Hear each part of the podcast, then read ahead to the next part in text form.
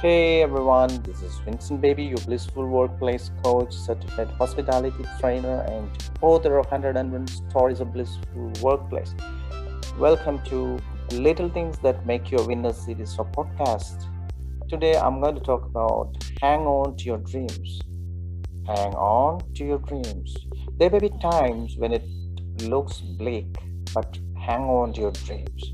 The night is darkest just before the dawn it is at this moment that you are closest to the success, and 95% of people give up.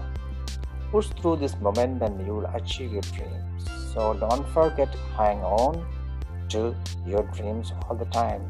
Hope you enjoy this micro session. This is Vincent Baby signing off.